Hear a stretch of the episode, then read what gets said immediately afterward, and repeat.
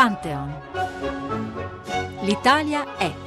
Viaggio nella nostra Costituzione. Lo straniero perseguitato nel proprio paese per azioni commesse in difesa delle libertà garantite. Lo straniero perseguitato per aver difeso i diritti della libertà e del lavoro ha diritto di asilo. La Costituzione italiana ha diritto di asilo nel territorio italiano. Salvo le restrizioni imposte dalla legge sull'immigrazione. Non è ammessa l'estradizione del cittadino, salvo che sia espressamente consentita da convenzione. Articolo 10. L'ordinamento giuridico italiano si conforma alle norme del diritto internazionale generalmente riconosciute, la condizione giuridica dello straniero è regolata dalla legge in conformità delle norme dei trattati internazionali. Lo straniero, al quale sia impedito nel suo paese l'effettivo esercizio delle libertà democratiche garantite dalla Costituzione italiana, ha diritto d'asilo nel territorio della Repubblica, secondo le condizioni stabilite dalla legge. Non è ammessa l'estradizione dello straniero per reati politici. Buon pomeriggio da, da, Marino Sinibaldi. Con l'articolo 10 che avete appena ascoltato, il nostro viaggio nella Costituzione, nei primi 12 articoli della Costituzione italiana a 70 anni dalla sua proclamazione, insomma è proprio un viaggio, entra, sembra, sembra, un po' superare un confine anche, anche geografico, entriamo in un mondo diverso. Questo articolo 10 che andrà visto eh, in connessione con il successivo, l'articolo 11, di cui parleremo sabato prossimo, ma sono una coppia di articoli, sembra in qualche modo superare il confine in cui finora eravamo abituati a stare con gli articoli della Costituzione. Parliamo dell'Italia, di qualcosa di definito storicamente, di distrutto, cambiato, rifondato. E qui si entra in qualcosa di diverso. Il diritto internazionale, qualcosa che accade oltre i nostri confini, ne parla il primo comma dell'articolo 10, e poi negli altri tre comma lo straniero, cioè il, quello che invece da, da, fuori arriva dentro i nostri confini. Insomma, sembra che si rompono un po' i confini della, della Costituzione. Non so se questa impressione così molto, molto semplicistica è condivisa dai nostri due ospiti, ma intanto li presento, sono ancora con noi il professor Luigi Bonanate, buongiorno professore, benvenuto, buongiorno. benvenuto naturalmente al professor Buon Sabino pomeriggio. Cassese che è con noi dall'articolo 1, quindi stiamo facendo insieme questo viaggio e in questo caso diciamo la competenza del professor Bonanate in questi due articoli sarà particolarmente Beh, preziosa, sì. è uno studioso insigne di relazioni internazionali e di questa misteriosa il etica più vecchio, internazionale. Non, ah, non, so se è il più vecchio. Senta, è così, cioè qui abbiamo l'impressione di superare un confine, e, e, potremmo dire entrare nel suo territorio, non più nel nostro Bonanate. Mi sembra giusto, ma non solo. La coppia di questi due articoli fa vedere come lo Stato abbia dei doveri nei confronti dei suoi cittadini e abbia dei doveri, eh, è una formula su cui sono seguito da pochi, ma io penso che davvero gli stati abbiano più, do, più doveri che diritti. La formula che noi usiamo storicamente, convenzionalmente, è diritto internazionale, ma in realtà il diritto internazionale codifica i doveri reciproci degli stati tra di loro. Quindi eh, questo sconfinamento è, una, è un bellissimo superamento dei confini. Tra l'altro la coppia ci fa vedere quali sono le regole fondamentali a cui uno Stato deve eh, ottemperare nella sua vita di rapporto con il mondo, con il resto del mondo. Questa concezione passata della, dei confini non ha più ragione di essere da questo punto di vista. Non dimentichiamo che fino alla rivoluzione francese, in sostanza, i confini materialmente parlando non esistevano. Noi siamo cresciuti con, con le sbarre che si alzavano e, e abbassavano ai confini eh, degli stati per motivi di polizia. Quella roba lì nasce alla fine del XIX secolo e diventa fondamentale con la prima guerra mondiale che, e poi di lì incominciamo a rotolare per, una, per un cammino tortuoso, complicato e straordinario perché lì poi eh, nasce anche il primo tentativo di utilizzare il diritto per, evitare, per superare le guerre. Quindi eh, è un cammino di, di, di, grande fascino. Il tema dell'articolo 11. È giustissimo dire che comunque il primo comma dell'articolo 10 è forse un pochettino fuori posto. Cioè, Dovrebbe andare nell'articolo 11. Non è, questa, ben, questa è la, non è ben. Questa è la modesta proposta no, di riforma Ma non è una protesta perché... Eh, proposta, no. la, il primo comma contiene un'espressione importantissima. Il primo comma dell'articolo 10. Dell'articolo 10, laddove ascoltato. parla delle norme del diritto internazionale generalmente riconosciute. Cosa vuol dire generalmente riconosciute? Tocca un tema fa benissimo a toccare il tema, ma dargli il contenuto a questo generalmente. Anche perché poi accadranno molte cose, le vedremo oggi e anche sabato prossimo, perché appunto nell'articolo 11 c'è anche il grande la grande dichiarazione di una cessione di sovranità, di una limitazione di sovranità, niente meno dello Stato nazionale. Ma questo lo vedremo. Il professor Cassese, appunto, sta, essendo con noi all'inizio del viaggio, ha un po' l'impressione che stiamo superando un confine con l'articolo 10, ha un po' di preoccupazione per questo confine che si supera, per la novità storica del fatto che una repubblica si costituisce affermando un po' già la, la porosità, se posso usare questa parola, dei suoi confini. Certo, i tedeschi hanno una bella espressione che è Völkerrechtsfreundlichkeit per indicare questo tipo di articoli, cioè gli articoli che hanno un atteggiamento amichevole nei confronti del diritto internazionale. Questo è un articolo che apre la porta dello Stato al diritto internazionale. La cosa interessante di questo articolo... Ma fino allora com'era, sì. com'era regolata questa dimensione? Questa dimensione era regolata nel senso che ogni volta che qualcuno bussava eh, qualcuno doveva aprire la porta, mentre da questo punto in poi invece la porta rimane aperta. C'è una bella parola che viene adoperata da uno dei due grandi protagonisti di questa discussione all'Assemblea Costituente e i due protagonisti sono Dossetti e Perassi. Richiamo la sua attenzione sul fatto che Dossetti è un professore di diritto ecclesiastico e Perassi è un professore di diritto internazionale. Tutte e due si interessano di che cosa? Di rapporti tra ordinamenti giuridici, Stato e Chiesa, Stato ed altri Stati e l'articolo comincia con l'ordinamento giuridico, cioè il titolo del famoso libro di Santi Romano. E eh, l'ordinamento giuridico è il manifesto antistatalista della cultura giuridica italiana.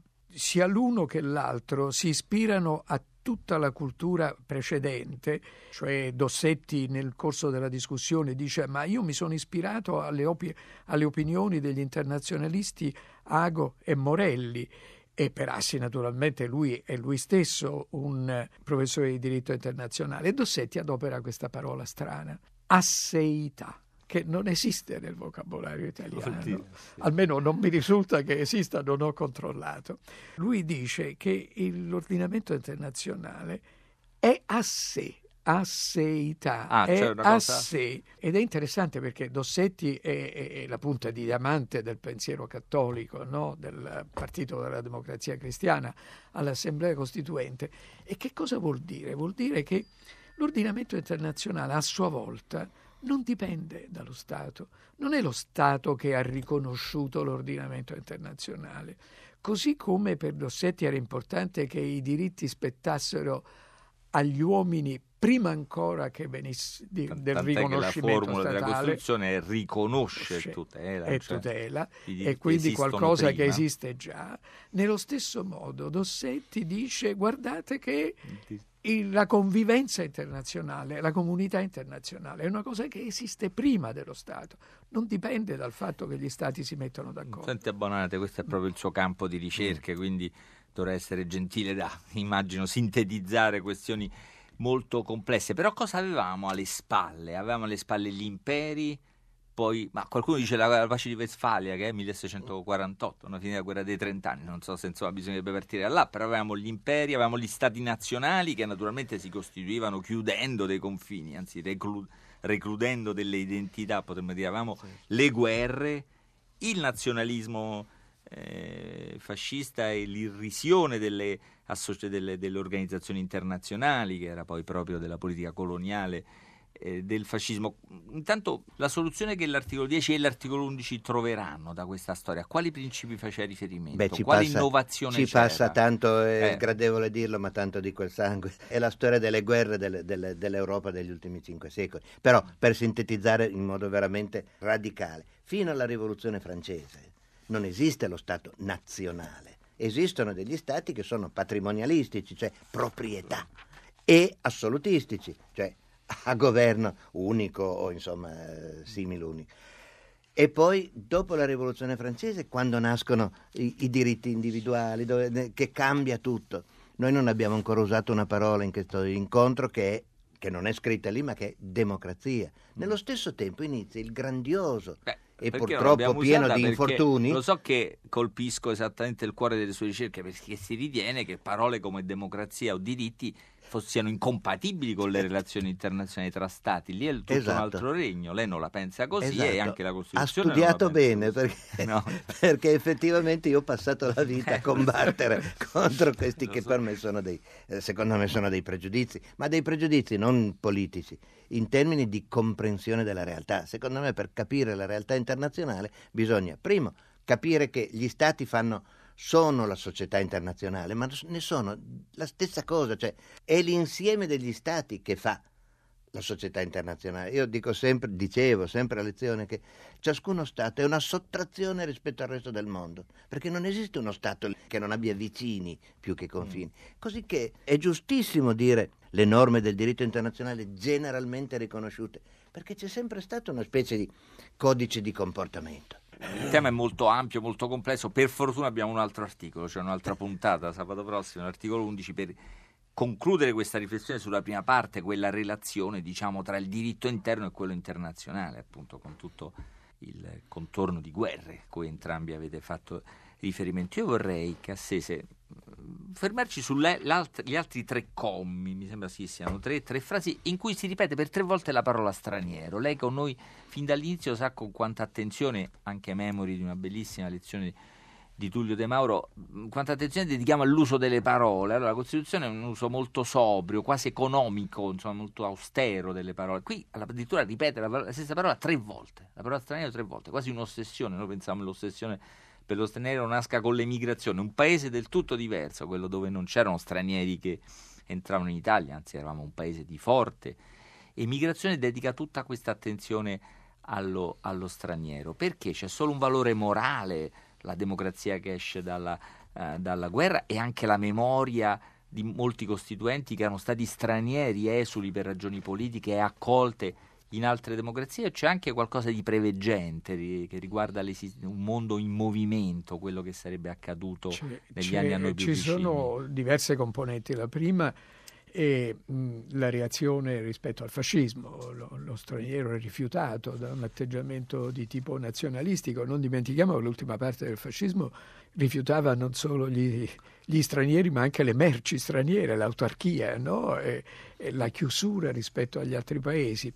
Questo è il primo aspetto. Il secondo aspetto è si vuole qui riconoscere il fatto che ci sono degli uomini che non sono cittadini e quindi eh, c'è il problema, le Costituzioni devono garantire i diritti degli individui, degli uomini e delle donne, oppure debbono garantire i diritti dei cittadini o debbono garantire i diritti dei cittadini nazionali e dei cittadini di altri paesi. Ecco questa insistenza sulla parola straniero corrisponde alla grande rivoluzione del primo comma, perché se posso ritornare alla luce di questo sul primo comma, non ci dimentichiamo che le forme di adattamento del diritto interno al diritto internazionale fondamentalmente erano tradizionalmente due, e cioè una legge nazionale che contiene le norme del diritto internazionale. Lo, lo, trasformava in diritto la, nazionale. Lo nazionalizza. Mm oppure una legge del Parlamento che ratifica o autorizza alla ratifica di un trattato internazionale.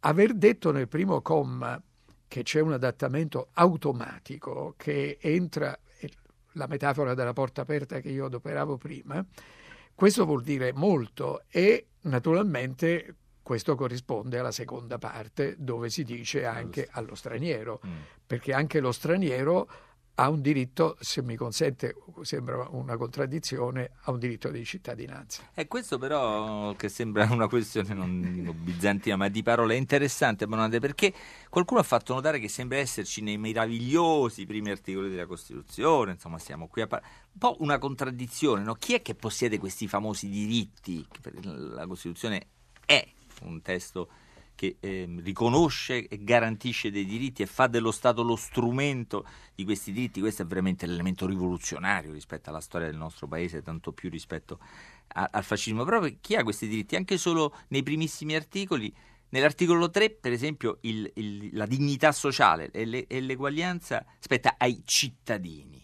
Nell'articolo 2 i, i diritti inviolabili sono invece quelli dell'uomo. Ora questa distinzione che forse potrebbe sembrare marginale, diventa importante in un'epoca, per esempio questa, in cui abbiamo molti uomini e donne e ragazzi soprattutto, vista la debolezza di alcune nostre leggi, l'incertezza di alcune nostre leggi, che sono stranieri pur essendo studenti nelle nostre scuole o, o lavoratori nelle vo- nostre fabbriche. Questa Costituzione, secondo lei, a chi riconosceva i diritti? All'uomo e alla donna, diciamo, o al cittadino? La sua intenzione era di riconoscerli a tutti e se così fosse eh, questa sarebbe un'altra ragione di apprezzamento. In realtà penso che qui ci sia anche un po' di arretratezza linguistico-stilistica, cioè questa insistenza sullo straniero eh, effettivamente sembra eh, un pochettino rozza, cioè si poteva forse dire meglio tutto ciò. È chiaro che però noi parliamo di un mondo che è radicalmente diverso dal nostro. Noi quando leggiamo certe espressioni come queste pensiamo agli eventi che ci circondano, a quelli degli ultimi 20-30 anni eh, che non hanno ness- in realtà più nessun rapporto con questi. Le cose che ci sono qui dentro sono giuste. Qui dentro sta mettendo la mano sulla de- Costituzione, sulla, come eh beh, una cerimonia. No, no, ma una volta lo devo descrivere visto che stiamo alla radio. Lei dice le cose che ci sono qui dentro sono, sono giuste e applicate o da applicare. È chiaro che poi sotto c'è eh, la storia reale. Pensiamo ai problemi, ai problemi della criminalità. Eh, adesso questo è un aspetto che esula un pochettino dalle mie, no. eh, dalle mie, specialità. Ma come si fa a stabilire se una persona che viene arrestata in un paese per aver commesso reati in un altro paese, a quale legislazione lo applichi? Devi darne l'estradizione oppure no? C'è naturalmente un caso di scuola, cioè che non è di scuola ma reale, fondamentale, la cosiddetta clausola belga nel 1852-53, adesso scusate la mia memoria, tre cittadini dello Stato del Regno di Sardegna, Sabaudi, fanno un attentato contro Napoleone III. Napoleone III sfugge all'attentato, tutto bene, questi fuggono e fuggono in Belgio. A questo punto nasce il problema. Gli arrestati sono piemontesi.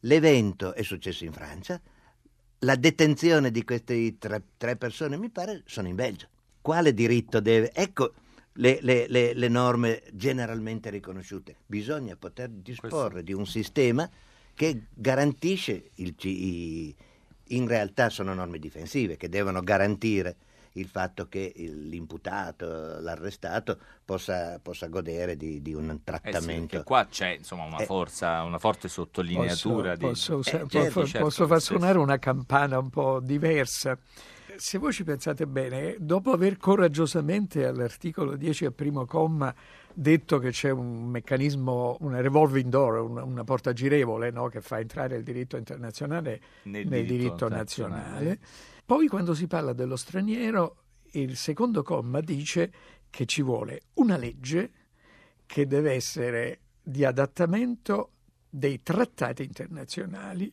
e delle norme internazionali. Quindi invece di lasciare una porta aperta, stabilisce che ci vogliono tre portieri che debbono aprire tre porte diverse, uno lei... nazionale sì.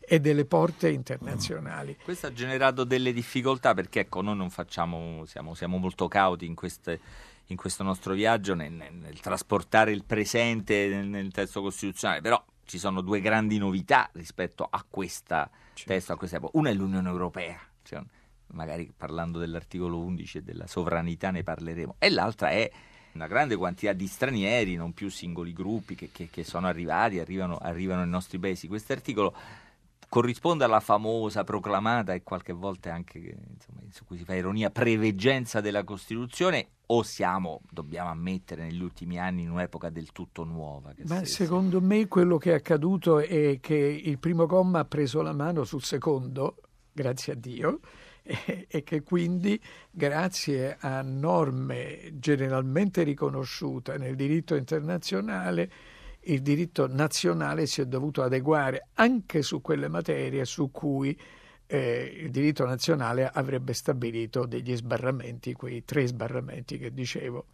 Quindi in un certo senso c'è stato un dinamismo interno della Costituzione che è riuscito a superare persino gli aspetti negativi delle norme costituzionali. E non si fa, non si fa cenno alla polidia, in quegli anni cioè, lì gli apoli, dice apoli. Che... allora era... adesso noi non lo usiamo più questa parola. Stiamo diventando e sarebbe una gran bella cosa dal mio punto di vista un mondo di apolidi tutti apolidi questo è molto interessante perché riguarda la presenza di alcuni di questi temi dentro la nostra attualità e poi per fortuna diciamo in, in, alcun, in una parte almeno di, dei temi come vedete molto intensi dell'articolo 10 un riferimento all'articolo 11 quindi la possibilità sabato prossimo di proseguire questa riflessione ci vedremo ancora con Luigi Bonardi e Sabino Cassese mentre noi proseguiamo naturalmente questo viaggio nella Costituzione nei primi 12 articoli della Costituzione italiana offrendovi altre voci e altre idee.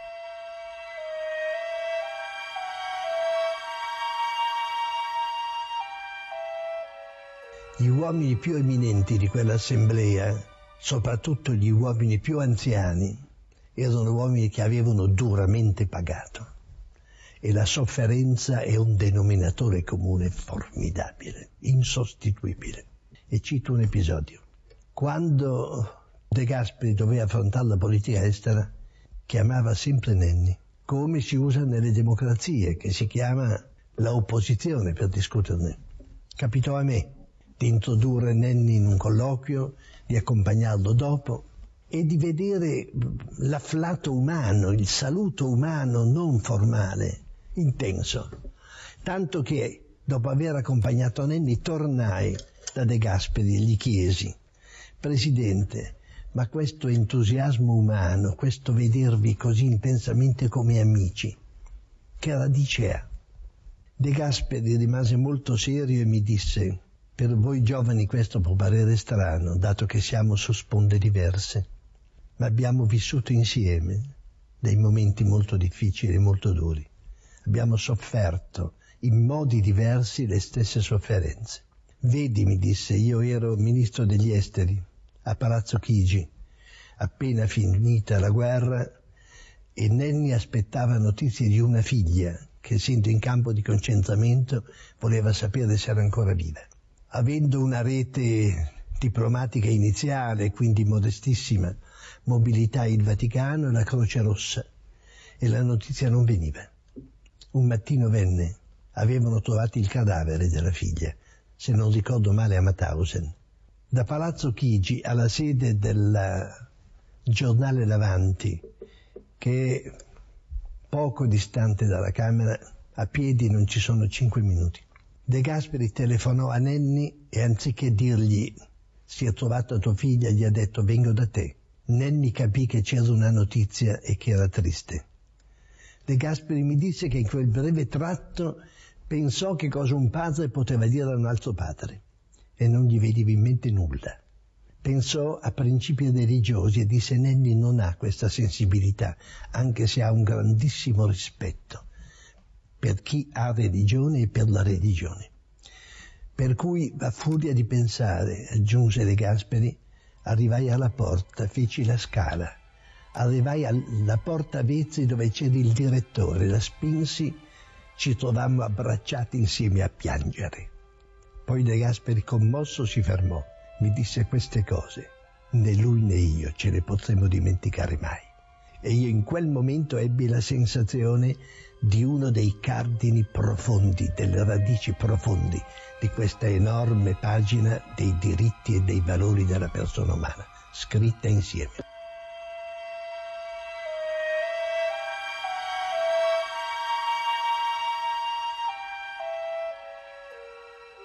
Era la voce di Oscar Luigi Scalfaro, anche lui, come altre voci che abbiamo ascoltato, voci storiche, voci di archivio che abbiamo ascoltato in questo ciclo di puntate della trasmissione Panton, anche lui giovane membro dell'Assemblea eh, Costituente e poi eh, politico di rilievo nell'Italia del dopoguerra fino a ricoprire dal 1992 al 1999 la carica di Presidente della Repubblica. Era preziosa questa testimonianza, questo ricordo eh, da un punto di vista che non vogliamo trascurare in questo racconto di come nacque la Costituzione italiana 70 anni fa, cioè i legami anche personali, le radici comuni, anche tra i principali autori di quell'impresa, anche a prescindere dalle differenze politiche che, che diventavano ogni giorno più eh, decisive. Eh, ricordiamo ancora che l'Assemblea Costituente lavorò, il testo della Costituzione fu scritto con un lavoro comune mentre si infrangeva l'unità eh, antifascista, almeno a livello di governo in Italia e anche a livello internazionale con i primi passi di quella che sarà la lunga eh, guerra fredda. Secondo eh, un'immagine di Vittorio Foa si litigava la mattina sulle questioni di governo, ma il pomeriggio si scriveva insieme la Costituzione. All'origine di questo lavoro comune c'è e questo è un po' il senso della, del contributo che abbiamo ascoltato, c'è secondo Oscar Luigi Scalfaro qualcosa che la generazione prima della sua aveva condiviso, la sofferenza della guerra, eh, e naturalmente anche della persecuzione fascista. Questi legami comuni saranno molto importanti tenerli presenti. È un contesto, è un paesaggio umano senza il quale la Costituzione italiana non sarebbe nata. Ora è la volta del contributo che settimana dopo settimana ci fornisce il linguista Giancarlo Schiru. C'è oggi nell'articolo 10 una parola che non si può trascurare vista l'insistenza con cui viene ripetuta e visto il significato che ha via via assunto, ovvero la parola straniero. Nell'articolo 10 della Costituzione compare per ben tre volte il termine straniero. È usato come sostantivo, è usato al singolare come termine assoluto, in un impiego che tra l'altro non è più così consueto nell'italiano contemporaneo come era invece al tempo in cui la Costituzione fu redatta. La parola è di sicura origine straniera, francese in particolare, è penetrata nell'italiano nel XIV secolo, è attestata nella nostra lingua fin dall'inizio di quel secolo e viene dalla forma francese antica étrangère, da cui il francese moderno étranger. La provenienza francese è sicuramente manifestata nella terminazione del termine italiano che si inserisce in una serie che comprende ad esempio anche Sentiero o Arciere, Scudiero, che è tutta di origine transalpina. Nell'italiano medievale il termine ha molti significati, alcuni non hanno più vita nell'italiano moderno, come quello di eh, estraneo o anche bizzarro o addirittura di crudele, perché quando si è definito il linguaggio politico contemporaneo con eh, la rivoluzione francese, il termine straniero ha acquisito un valore politico correlativo a quello di cittadino. Se il cittadino è colui che ha pieni diritti politici all'interno di una nazione, lo straniero è colui che ha invece una um, personalità giuridica e politica distinta. Addirittura nell'italiano del Risorgimento il termine ha acquisito anche il valore di nemico, come tale per esempio usato da Giuseppe Garibaldi nei suoi scritti per indicare sempre lo straniero, così sostantivo al singolare, il nemico contro cui si battono le forze del risorgimento. Nella Costituzione però questo significato bellico certamente non entra, Qui l'articolo 10 è strettamente collegato all'articolo 11 in cui c'è il ripudio della guerra e quindi lo straniero è evocato soltanto per i suoi diritti, per la sua condizione giuridica e mai come avversario o come nemico. L'articolo 10 poi fa uso di un'espressione che è già impiegata in altri articoli tra i principi fondamentali, cioè quella di ordinamento giuridico, che merita una piccola osservazione. Il termine ordinamento infatti era già impiegato nell'italiano antico per fare riferimento alle leggi di un paese. Si usa spesso il termine ordinamenti come sinonimo di statuti, ad esempio. Ma l'espressione ordinamento giuridico, impiegata nel modo che qui vediamo, è certamente un eh, riferimento a un'espressione tedesca, al composto tedesco Rechtsordnung, impiegato dal giurista austriaco Hans Kelsen per indicare il complesso di norme positive che regolano una comunità dentro la sua concezione positiva del diritto, del diritto puro. Proprio questa espressione aveva dato luogo a un largo dibattito nel primo Novecento in cui aveva avuto una parte importante il giurista italiano Santi Romano con la sua concezione istituzionalista del diritto, che quindi vedeva nell'ordinamento giuridico non solo il complesso delle norme positive, ma anche il corpo sociale, la comunità a cui quelle norme fanno riferimento e che come tale quindi all'interno della concezione istituzionalista è assunto dalla Costituzione repubblicana.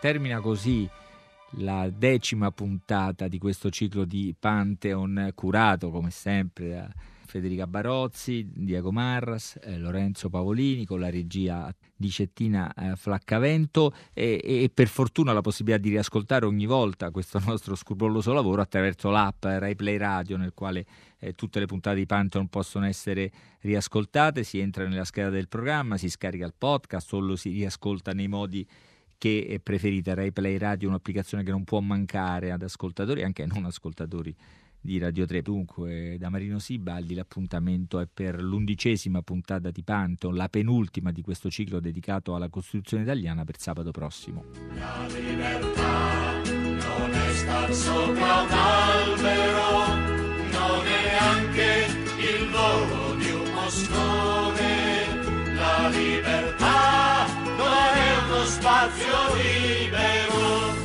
libertà Zion.